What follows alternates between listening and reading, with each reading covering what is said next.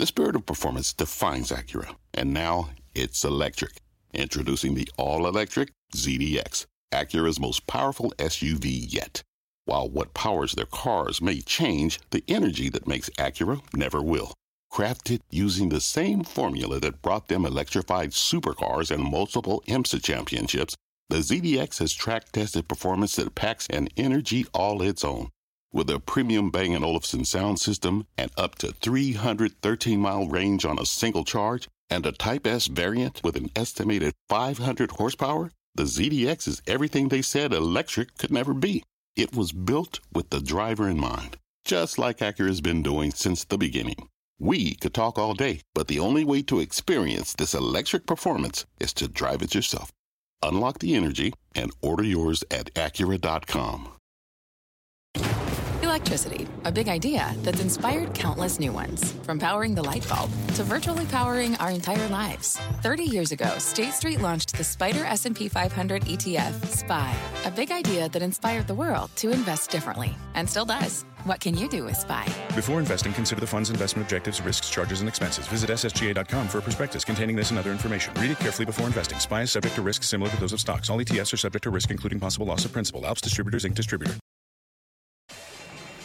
My mission is simple to make you money. I'm here to level the playing field for all investors. There's always a bull market somewhere, and I promise to help you find it. Mad Money starts now. Hey, I'm Cramer. Welcome to Mad Money. Welcome to Cramerica. Other people want to make friends. I'm just trying to make you some money. My job, not just entertain, but educate, teach, put in context. So call me at 1 800 743 CNBC or tweet me at Jim Cramer. Don't look now. But this market has morphed into a totally hateable beast. Not a bear, but certainly not a bull. There is an astounding lack of interest and conviction in individual stocks, which allows large institutional money managers to make or break stocks with their own big orders. That also holds true for the broader averages, although today it was a wash. Dow inching up 11 points, S&P advancing 0.11%, NASDAQ gaining 0.16%. Meanwhile, we have the most bizarre cross currents I've seen in ages. As I mentioned last night in an interview with American Electric Power, this giant utility, America's biggest, has suddenly become a star along with the rest of its peers. Same goes for some of the safer, higher yielders. Verizon's been bouncing furiously, and it looks like the Procter and Gamble is done going down. Even the real estate investment trusts have gotten their group back. Simon Property Group, the big mall owner, saw its stock soar nearly 4% today. Federal Realty, shopping center, zoomed up more than 2%. Why? Okay, a little complex because the money managers buying these stocks believe that we're going to have a trade war and that will trigger a recession. I'm not kidding. That's their thinking. These guys are just buying a big real estate investment trust index. They're taking up the whole group. Ventas was up huge today. Even as they may not particularly like some of these uh, REITs, I can't believe they like the retail oriented REITs. What they see, though, is a cohort with no international exposure, so therefore no trade war, with high yields, which is what you want if you're pessimistic about the state of the global economy. And how about the way so many major tech stocks are so quick to give up their gains after reporting spectacular quarters like we saw with Intel? That's big money looking for something to sell in order to raise cash. Now, it's a lot easier to sell winners than losers in this market because there's some bids, there's guys willing to buy it. Now, it's incredibly stupid to sell your winners in order to fund your losers. Something I'm going to be talking about in a boot camp that I'm giving Saturday as part of the street.com. Hope to see you there because you should not be selling your lo- your winners to sell your, to fund your losers. You should be selling your losers to fund your winners. Still, these foolish traders are so afraid that they're rather, they'd rather sacrifice the stocks of great companies that are doing well than bad ones. Why? Because they know they won't crush the price of something like Intel when they sell a large chunk of it, versus, say, a lot of the losers that just keep going down and down and down. We'll be talking to one later in the show. What can I say? If you have an attention span greater than a mayfly, you're getting some serious buying opportunities here because things just aren't as bad as the sellers seem to believe. It's just, they're too negative. How long can this go on? There have been consistent outflows of stocks to the point where I feel like I want to take the other side of the trade. Billions of dollars have fled this market since the volatility began and the placid nature of the market ended. Now, that's what creates opportunities, but you have to know what to buy, when to buy it, and you have to be able to stomach, stomach the trading which is just god awful. Which brings me to the game plan for next week. On Monday, we hear from Allergan. Now, this is a drug company that we own for my charitable trust, and much to my chagrin, it has been a huge disappointment for the last year. Can CEO Brent Saunders turn this thing around, or is the competition from the likes of Revance Therapeutics for Botox, which we had on the show recently, simply too dire? Will their brand new migraine drug, perhaps to be approved later this year, move the needle? We'll know soon enough, but wow, it has been a house of pain. McDonald's reports too. And this stock is no man's land. It's a very well run company. It's in the sweet spot of what this market now craves defense. I just wish it yielded more than 2.5%, which isn't enough to attract investors who really want income and protection from the selling elements. It's neither here nor there. Tuesday morning, we get results from BP. I bet it's going to tell a real good growth story. Chevron rallied nicely today when it reported a strong quarter. I think the same thing could happen here, maybe even more pronounced. Now, Merck's got a positive tale to tell when they report. They've got this drug Keytruda. It's a successful anti-cancer franchise, and the stock has traction. But really important, CEO Ken Frazier is not promotional, so the stock may not rip even with a good quarter. We hear from Under Armour too, and we had CEO Kevin Plank on the show a couple of months ago. He said the company's pulling out of its slump. I think it's a longer-term turn. But maybe you can buy some before the quarter and some after. Nike short turned before the stock turned, before the company did. That's what happens. By the, by the way, by the way, Ulta's having the same thing. Ulta hasn't turned yet, the company, but the stock t- has in advance. That could happen to Under Armour. After the close Tuesday, different story. Apple reports. Now we've been telling ActionAlertsPlus.com club members that we think the quarter is going to be a weak one. And I, I, but the company will announce a good return of capital. It has a lot of cash. If you can stomach a shortfall for an already cheap stock, this might be exactly the kind of thing you'd want to own during a downturn. That said, the faint-hearted may not be able to handle the roller coaster between the weak quarter and the strong buyback.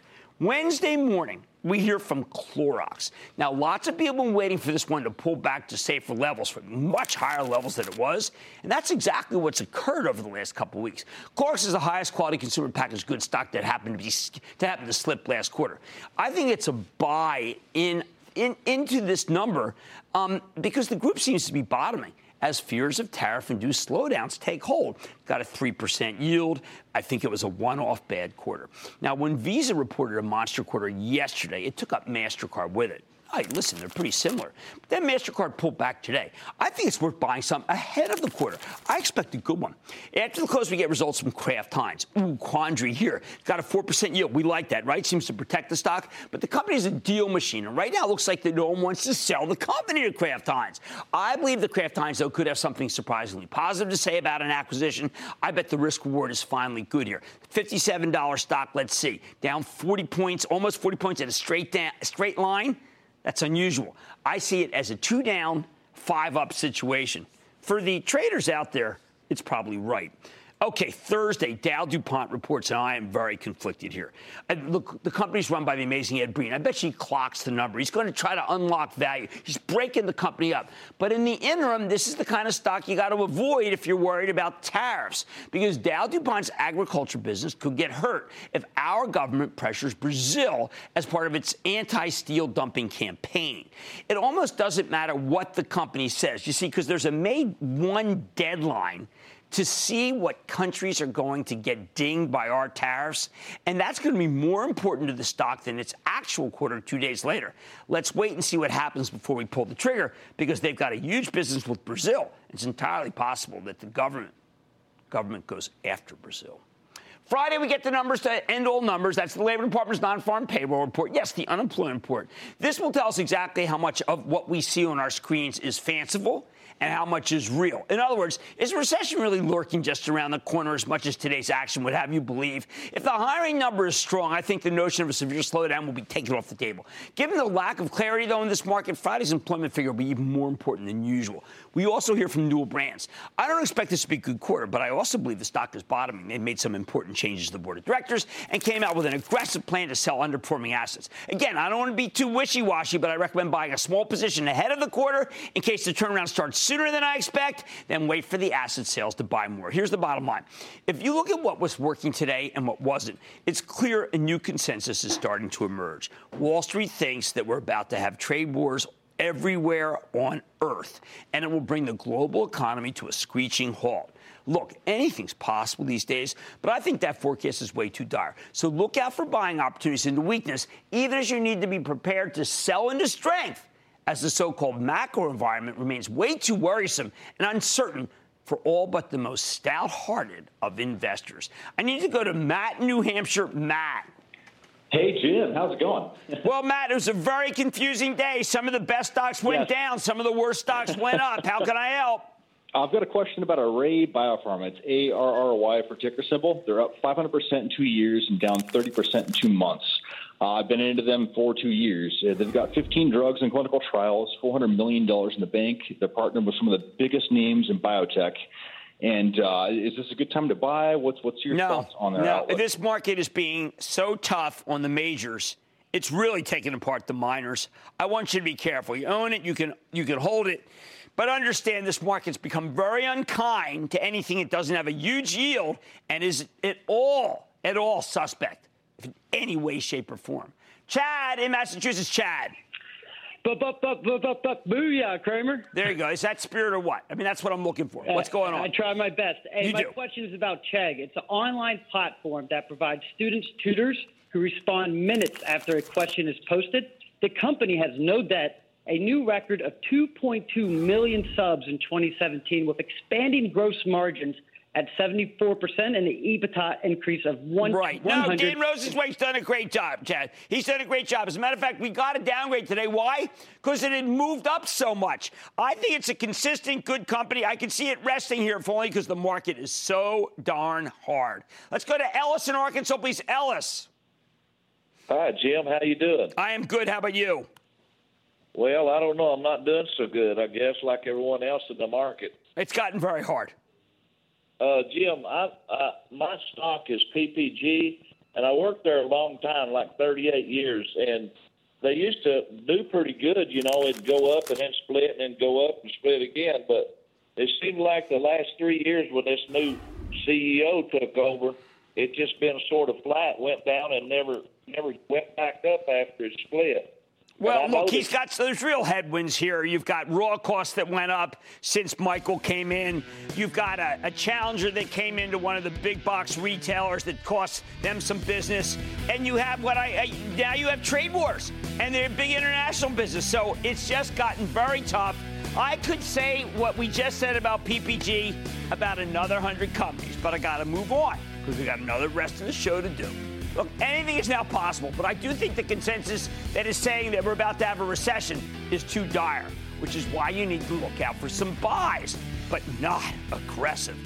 On Mad Money tonight, could a late start to spring have a big impact on a company like Briggs and Stratton? Have you seen that stock? Wow, I'm to sit down with the CEO, see if it can turn around. Then we're on Tariff Watch tonight, and I'm revealing how a trade conflict could impact household names like Walmart and Apple. And I tell you, there's always a bull market somewhere. And tonight I'm eyeing a company that's smack in the middle of one, despite the market's unknowns. So stick with Cramer. Don't miss a second of Mad Money. Follow at Jim Cramer on Twitter. Have a question? Tweet Cramer. Hashtag mad tweets. Send Jim an email to madmoney at cnbc.com or give us a call at 1 800 743 CNBC. Miss something? Head to madmoney.cnbc.com.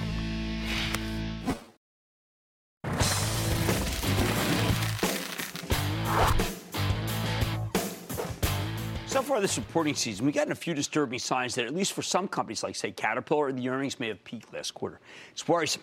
It's worrisome if it's true which is why I want to investigate whenever I see something similar. Consider the case of Briggs & Stratton, the company that makes gasoline engines for outdoor power equipment, along with their own pressure washers, snow blowers, and small consumer-oriented power generators. Briggs & Stratton reported on Wednesday, and the numbers were actually pretty darn disappointing. While the company delivered a one cent earnings beat off an 83 cent basis, its revenues came in light, up just 1.2% year over year, and its margins were under pressure. But more importantly, management cut their full year guidance across the board. They cut their revenue forecast, they cut their margin forecast, they cut their earnings forecast. On the other hand, the lower guidance mostly seems to be the result of some number, let's say, one time only issues. Still, the stock got slammed. It lost 11% of its value yesterday. And while it made up some of those losses in today's session, we got to take a closer look at this. So let's check in with Todd Teske, the president, chairman, and CEO of Briggs & Stratton. Learn more about the quarter and his company's prospects. Mr. Teske, welcome back to Mad Money. Great to be here, Jim. Thanks. All right, so Todd, walk us through what happened here because I know that you had a, a uh, Craftsman uh, t- took over in Lowe's. You had some issues with freight. There's also obviously some weather issues. How do we make sense of these? And what is the real Briggs and Stratton run rate, so to speak? Yeah, Jim, if you take a look at what happened with the guidance, I mean, the quarter didn't come in too badly, but ultimately the guidance was the problem. And there was a number of transitory things that happened. We had the situation where uh, Craftsman is going to be transitioning next season into Lowe's. And so some of the channel partners that we have are keeping a very close eye on inventories to prevent some of the markdown dollars and the transition costs that go along with transitioning a brand. And by the way, this is a pretty significant transition that's going on. And then on top of that, we had obviously a lot of very strange weather events. We had the nor'easters in the Northeast. We had historic uh, snowstorms here up in the upper Midwest. And when you look at it, the season really hasn't broken yet across the country. And so we just thought it was prudent to, to, to guide to a lower number simply because of these transitory, kind of more one time things.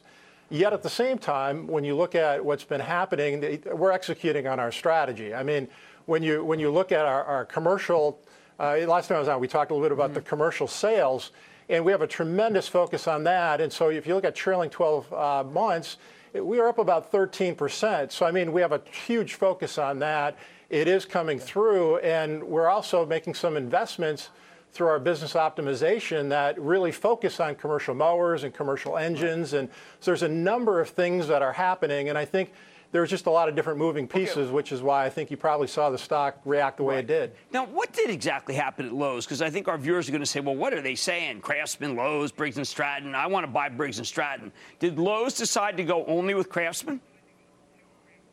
So here's what happened. So Craftsman has historically been at Sears, but several months ago, Stanley Black & Decker bought the Craftsman brand and ultimately now are going to be taking it into Lowe's. That got announced a few months ago. And so what's happening is we've been we've been with Craftsman for quite some time. When you look at the Craftsman brand and the Briggs brand together, uh, it's two iconic brands mm-hmm. that are out there. And we've been at Sears for quite some time with that. Now, as they transition, and Stanley Black & Decker is going well beyond the outdoor power space, you're starting to see the transition happen where uh, some brands, there's going to be some brands that are there today that are going to either transition out or, or become lesser. And so you've got the transition cost that are out there if there's too much inventory at the end of the season. So the channel partners, again, are really working their way through it. But we're excited about uh, that we've, we've powered Craftsman for a long time, and we want to do whatever we can to help with this transition that's going on at Lowe's. Got it. Now, you've returned $355 million since fiscal year 2012, but your market cap right now is $780 million. That's kind of weird when you think about it. Uh, it's almost like either your market cap's too low or you or you sent too much back to the shareholders in retrospect, was there another way to be able to create value other than just because the stock is way low, and yet you spin off all this cash that shareholders get? Well, it really comes back to, Jim, it's our capital allocation policy. And so as we go through and, look to reinvest in the businesses, which, is exactly what we're doing with our business optimization, uh, and then we, look for acquisitions. And you've seen us do some smaller acquisitions. We will do larger acquisitions, but we want to, we want to be very careful in terms of making sure we can get that return on investment and, and the return on capital that we're looking for. And then lastly, we'll return money to the shareholders. And so we do that through dividends and we do that through share buybacks. And so share buybacks have been one of those things that we've used to return the money to the shareholders. So is this a good opportunity because your stock has really gotten clobbered? You're down to a 3% yield, which to me says that's unusual for, for Briggs & Stratton. Well, when I when I look at the long-term opportunities that we have, it's really exciting, and that's why it's a little frustrating when you go through a quarter like this, where you do okay in the quarter, but there's some really transitory things that are out there. But when you look at the longer-term strategy, it's solid. This is the fundamentals of this company are really solid. We're executing on that strategy, and there's a lot of really great things on the, especially on the commercial side, but also on the residential side. There's some tailwinds that we start to see coming down the pike with housing and that sort of thing. So there's a lot to be optimistic about. It's just, you know, you, you get into one of these quarters where things didn't quite work out in terms of the guidance that we had to give. Fair enough. Well, Todd, thank you so much for coming back on. Yeah, tough quarter, but stock yields three now, and you got the spring coming. Thank you so much, Todd Teske, Chairman, President, CEO of Briggs and Stratton. Good to see you, sir. Thanks a lot, Jim. Stick with Cramer.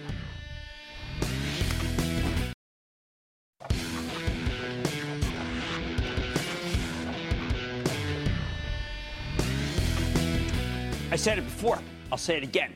My main worry in this market is not interest rates, it's trade, specifically the ongoing dispute with our, let's say, friends in China. Fortunately, the conflict seemed to simmer down this week. In fact, just this morning, President Trump sent out a tweet where he called Chinese President uh, Xi Jinping his uh, good friend. He's even sending Larry Kudlow, the White House chief economic advisor and erstwhile host of Kudlow and Cramer, over to Beijing in order to negotiate some sort of deal, hopefully. But it would be a mistake to think we put this issue behind us. The problem with trade is that everyone is actually behaving not irrationally, but rationally. See, let's think about this. People don't put it like this, but I'm going to. The Chinese government has every reason in the world to place its thumb on the scales in favor of Chinese companies. President Trump is totally justified in wanting to crack down exactly on that kind of behavior. But you can't crack down on China without hurting large swaths of the American economy. Why? Because China's our biggest trading partner, which is why no previous administration has even tried to do what President Trump is doing. The point is, you can't unravel a trade dispute with a phone call or a meeting. Takes a long time, and the process is likely to be very painful for a lot of people.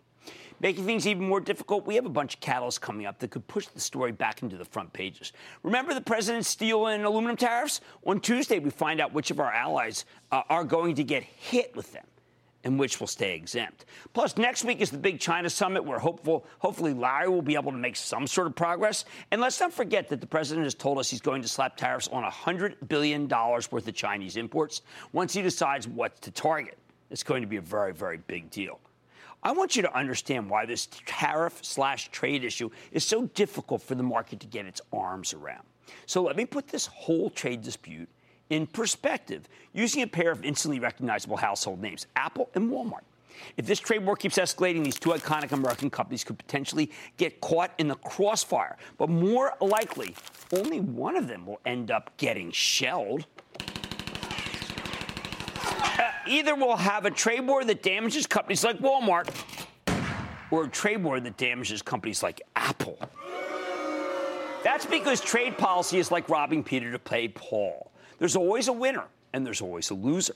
This whole dispute kicked into high gear when President moved, the president moved to protect our steel and aluminum producers from unfair government subsidized Chinese competition. He also wants to protect our technology companies from China's flagrant disrespect for intellectual property laws. Everybody in major companies that I talked to behind the scenes says it's true. So, uh, who are the potential winners? Who are the losers? Okay, last week Reuters published a very, very, I'd say, on point piece titled Trump's next $100 billion tariff dilemma. The core premise there's no way to impose tariffs on $100 billion worth of Chinese imports, about a fifth of our total imports for the People's Republic, without hurting the consumer. He can target expensive technology like cell phones and computers, or he can target cheap toys and clothing, footwear, furniture, consumer goods. He can target whole sectors $44 billion of consumer electronics, $37 billion of computer equipment, $22 billion in voice, image, and data recorders. That gets you to 105 billion. Or maybe the White House will target consumer and industrial goods, which would come to 101 billion altogether. Basically, we can slap a big tax on a couple of important types of technology that could ultimately hurt Apple. Stay tuned about how that can happen. Or we can hit a huge basket of consumer goods, a Walmart tariff that will directly hurt you. Now, you'd think Walmart would be the most vulnerable, right? After all, Walmart sources a lot of its merchandise from China, and the Chinese totally dominate some of these categories. Say the administration decides to target discretionary items, toys, games, sporting goods. China accounts for more than 81% of all U.S. imports in those areas. Imagine that means prices would soar, and while Walmart can pass those costs on to you, the consumer, if you slap a 20% tax on toys, well, people will buy fewer toys. China is a smaller source of apparel, footwear, and furniture, also Walmart staples. These things are necessities, which means any tariff induced price increases will be more noticeable. And that's only the half of it. Because in a trade war with China, Walmart is something else to worry about. The company gets 10% of its sales from the People's Republic. It has roughly 450 stores there. American retailers doing business in China uh, would make really obvious targets for retaliation. So the more heated this dispute gets, the more Walmart's Chinese business gets put at risk. But you know what? I actually think Apple, which reports next week, has the bigger target painted on its back. It's what I've been telling people who subscribe to the ActionAlertsPlus.com club to be worried about because the trust owns it. We import a lot of phones and computers and components from China, and many of Apple's products are assembled there. That's right, your smartphone may have been put together by communists. In fact, the iPhone may be the most terrifying communist plot since the fluoridation of the water supply but we can leave that for another time. We'll just give it a Google. Here's the issue if President Trump wants to hit $100 billion worth of Chinese imports with tariffs, the easiest, most straightforward way to do that would be to target various types of electronics. There are lots of ways this could hurt Apple. It could raise the cost of their components, it could disrupt their supply chain, or worst of all, it could trigger Chinese retaliation.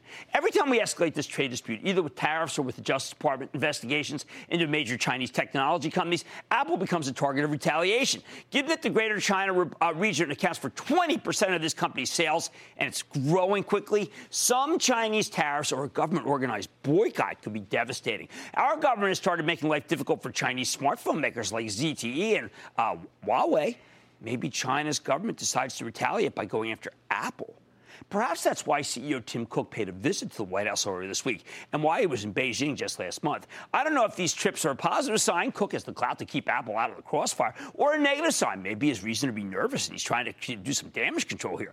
That said, it's always better to be in the room when these decisions are being made. And given the amount of jobs Apple's created since Trump was elected, I bet he finds a sympathetic ear in the White House. I certainly hope he doesn't go after, the president doesn't go after Apple, but because so much of, of their phones are made in China and then imported here. That would be really bad. But Apple does have a lot to lose. In fact, I'd say they even have more to lose than Walmart if this trade war keeps escalating. Why?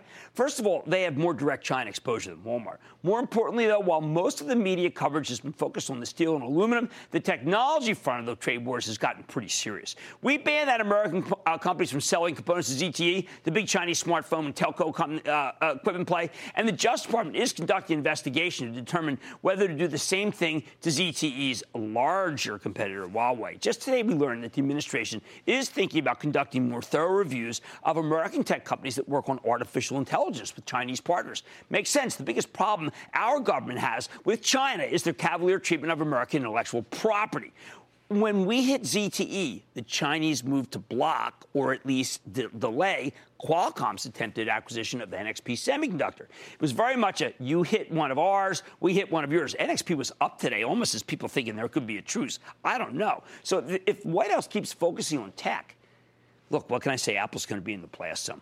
Bottom line, if our trade war with China escalates from here, I think the battles will either be fought on the Walmart front or the Apple front. And until we get more clarity, that's bad news for the stocks of both iconic American companies. Of course, if the president decides we don't need tariffs on $100 billion worth of Chinese imports and it was just the opening bid in the art of negotiating, that will be a major positive for Apple and Walmart and tons of other companies. But for now, we just don't know which is a big, we don't know which it's going to be. And that's a big reason why the market's gotten so much harder to navigate than just three short months ago before any of this was on our radar screen. Let's go to Jack in Indiana. Jack. Hey, Jim, how are you? It's Jack calling from the Kelley School of Business. Oh, Incredibly man, you're a honored. second Kelley School of Business caller this week. I love it. What's going on?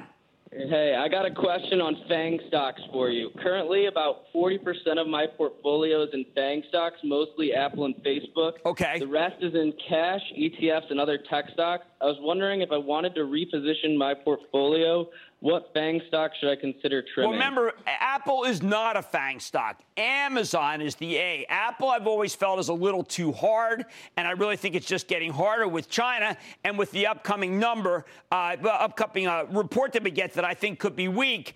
Um, I wouldn't mind seeing it something that's just domestic that I wouldn't have to worry about, so I lose sleep. Uh, so go to, you know, go see some of the stuff that we've been buying for the uh, ActionAlertsPlus.com uh, uh, charitable trust, and I think you'll feel better. I think you're heavily invested in FANG and quite frankly, with the wrong A.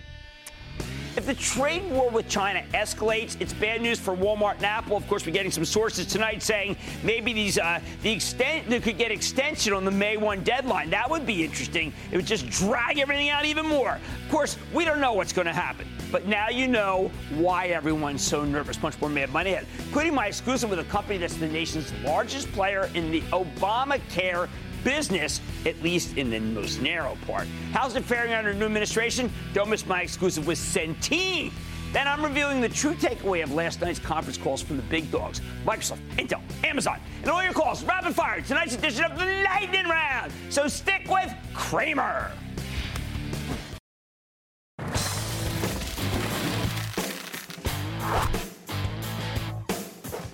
Okay, just because the market's become more challenging, and we all know that, that doesn't mean we give up on finding winners around here. It just means we got to be a little more selective. So, in a world where everybody's worrying about trade or 10 year uh, treasuries or inflation, what kind of stock will let you sleep at night? How about something like Centene, the health plan provider that's focused heavily on government sponsored programs like Medicaid, Medicare? Centene doesn't need to worry about a commodity, it doesn't have any exposure to China. It's exactly the kind of stock that can work if you're concerned that an economy, this one, may be losing some steam. When the company reported Tuesday morning this week, it delivered a gigantic 29 cent earnings beat off of a $1.88 basis. It's slightly weaker than expected revenue, up 12.5% year over year, but we can challenge that. More importantly, while Centene Company it raised its full year earnings forecast, and it has game changing acquisition that could close soon, and that's what I care about. This was not a perfect quarter. Wall Street had a mixed response. Stock dipped nearly three bucks on Tuesday before bouncing back, including a nice $1.17 move today. I think the numbers are better than they're getting credit for. So let's take a close look at Michael Neidorff, the chairman and CEO of Centene, find out more about how his company's doing. We're excited, Mr. Neidorff. Welcome back to Mad Money. Good to see you, sir. Great to be here. Have a seat. Good Thank to see you. you. Now, I, I think that you probably agree with me, be, not necessarily because you want to tout your stock, because you don't do hmm, that, but the this is a market that is making snap judgments and then doing homework later. Yours is a classic example. Immediately hit. Ever since then, working its way up, as if people say, "Wait a second, why did I throw that away?" We beat the quarter by five cents. We raised guidance by 18 on the core business. We learned something. Don't build in an acquisition until it closes. We called guidance down because the Fidelis acquisition was delayed a quarter. So we had to back that out. We're not going to do that anymore. But you know what? I got to tell you, I'm going to disagree with you. I didn't know that the t- New York State Attorney General could hold this up since I thought it was a done deal myself. I would have completely agreed with your analysis to be able to include it. It was rational. You know, the AG is doing his job. Right. We have worked very well with the state. You know, the, the issue really is they had the, the churches, it's not something they do all the time. Right. And, and until they work through how to do it and what to do, That's a good point. it just takes long. Right. They only do it one time. They only right. have one shot. That's now, right. you talk a lot about scale in your conference call, and I want people. Remember, we're not hedge fund managers. Watch this thing. What does scale mean? I mean, you have all these people, 12.8 million people. What, what much more scale do you need? Well, a lot. We're going to keep growing. You Okay. either, get, either grow or get paid a whole lot more if you're staying the same. And, I- and we want to grow. Okay. And when you look at it, we're going to have probably a $65 billion run rate when this thing all gets closed, up from 48 billion last year. So it's that's important. We're the largest Medicaid, the largest long-term care, the largest exchange, and we continue to grow those businesses. We have new products, new states we're bringing on. We're waiting to hear from a I couple. saw that Texas, Arizona, I mean, Pennsylvania. These are all additive, right? They are. There's one. There's one more contract in Pennsylvania that was contested. That's fine. We'll reapply, and Okay. you know we prevailed twice. Third time's the charm. All right. Now, repeal in place, clearly out of the way. No worries even about a midterm election at this point, are there? I think the midterm election maybe stabilize some things. Okay. You know, and uh, that may be important. Really? Yeah, I mean, if we stabilize things and start to grow it again in terms mm-hmm. of people want this exchange product. There's no getting away from it. Okay, let me ask you something. I was talking to my wife the other day, and she says, I was talking about, we had this contest here. I said, there's this Sage Therapeutics. She said, well, that's one of those that has this drugs that cost a million dollars. I mean, what do you tell people these drugs that do cost, say, $800,000 a year for somebody? Well, I think, you know, one, people need to get what they, they need to get. Okay. But I, we're working with people to say, how do you take a responsible approach? Yes, how do bring you? Bring it down. Now, and we're working, for example, with WashU. Eventually, we're going to do some things where they where they uh, invent a new product, come up with a new product. Then we're going to have some uh, property rights on it, intellectual property, so it gets sold where a dose is $100. So we have to start to do some of those kinds of things, or maybe $5. Okay. So we have to find ways to start to set examples to pull it down. And what is your, uh, let's say someone wants to contest what you're doing. One of our viewers is in a Centene property. And they said, well, listen, I, I didn't, I, I put my, I, I, I put my uh, receipt in and, and, they won't pay. What's the process? There's, a, there's an appeal process. And through the company, and people sometimes try, try to jump too quickly to, oh, I'm going to take legal action or something. Right. If somebody's entitled to something, we want them to get it, and they will get it. Okay. Uh, I see biosimilars coming in, and uh, I see uh, some of the big drugs coming off patent. Uh, what can you do to make it so that the biosimilars have uh, that, that are, are equal? Ha, are able to be approved more quickly? Can you lobby the, the, the FDA? The bioavailability is the same. Okay. That we will move to that. It has to be certified by the FDA. Bioavailability is the same in the drug. Then we go generic. Okay, good. Now, last thing, as I did want to mention, the St. Louis Post Dispatch named you the uh, Man of the Year, and I just thought you should mention what you did in Ferguson because I thought that was really amazing. Well, what we did is Ferguson. When I became chairman of the National Urban League, mm-hmm. I learned what happened there could happen in 150 cities. Right. So we saw they needed jobs. We opened up a service center when others were pulling out. That gave all the small businesses incentive to stay. We worked and we fixed some of the police issues in, in mm-hmm. the whole region. And uh, a lot of other companies joined in and helped as well in the whole area. You know, uh, Enterprise and some others were there as well.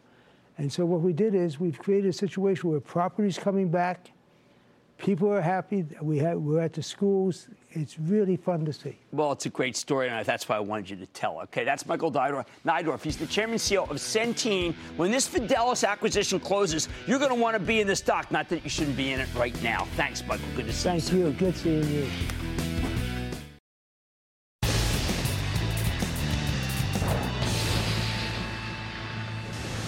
It is time. It's time for the lightning round.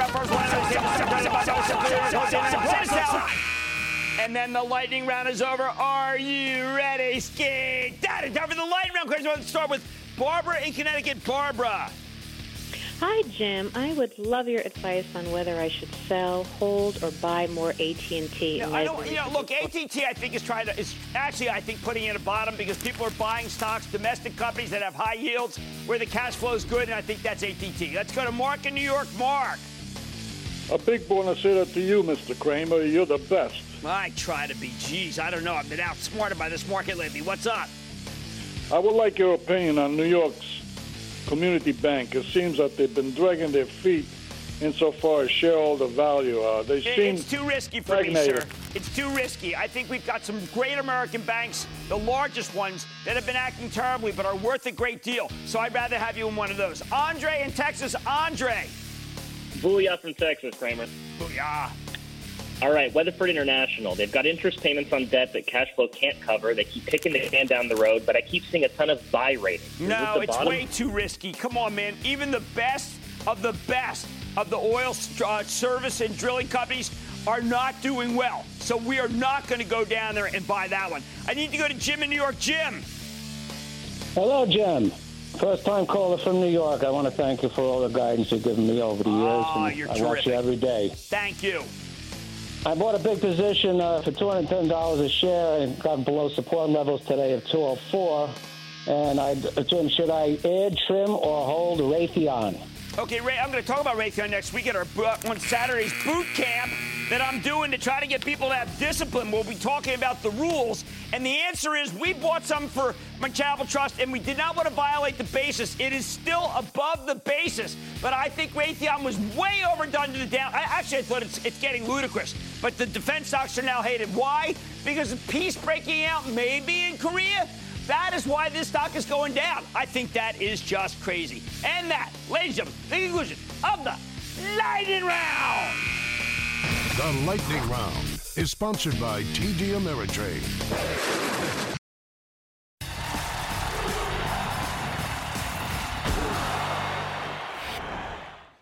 You might not have realized it from today's action, but Microsoft and Intel are in such great shape that I almost feel like I've stepped into the time machine and going back to the 90s when Wintel ruled the world.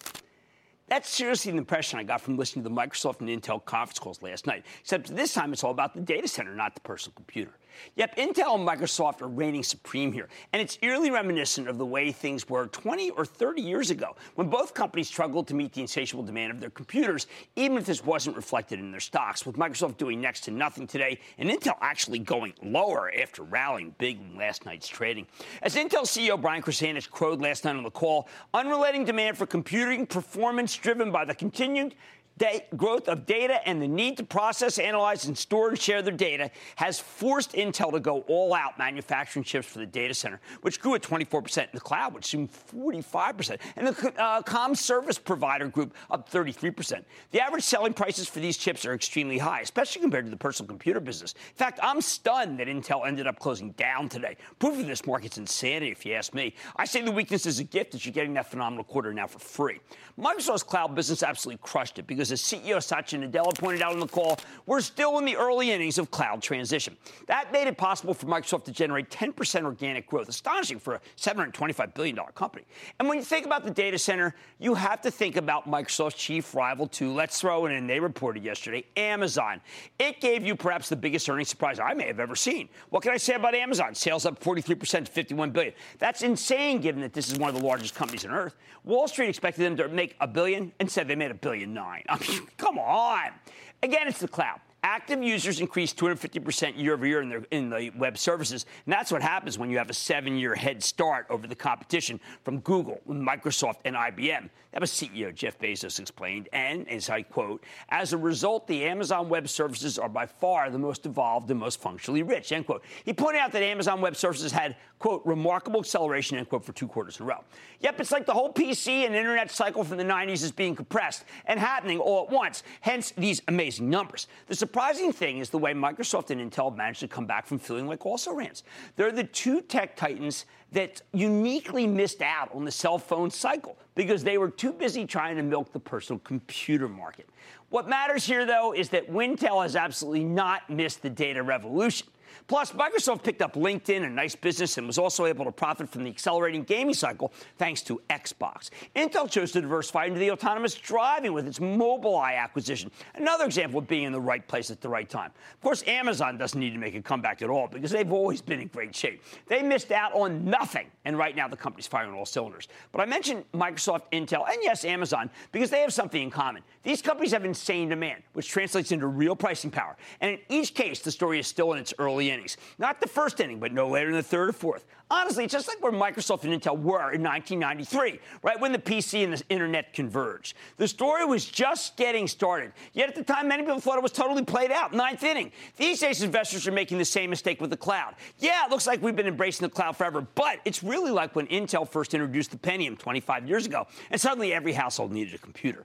At the same time, Intel stock has already doubled based on its previous line of chips from the 486, with its uh, share price had gone from $1.50 to 3 bucks. Take a look old chart in the 90s. Everyone had thought the big move had occurred after that, that the large gains, $1.50, 3 bucks, had come and gone.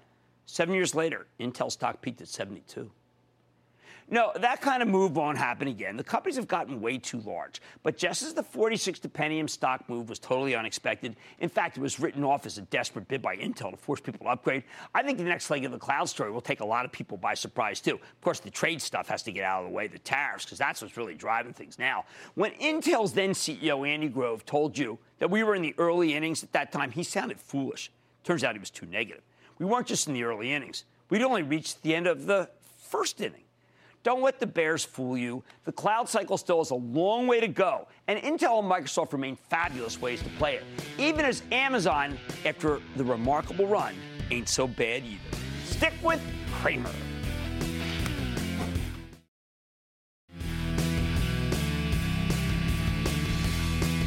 Getting word at the end that Sprint and T-Mobile will announce some sort of deal on Monday to merge. We don't know the details, but it looks like it's going out right where it is right now. Like I said, there's always more market somewhere. I promise I'll find it just for you right here on Mad Money. I'm Jim Cramer, and I will see you Monday. Take your business further with the smart and flexible American Express Business Gold Card. You can earn four times points on your top two eligible spending categories every month, like transit, U.S. restaurants, and gas stations. That's the powerful backing of American Express. Four times points on up to $150,000 in purchases per year. Terms apply. Learn more at americanexpress.com slash business gold card.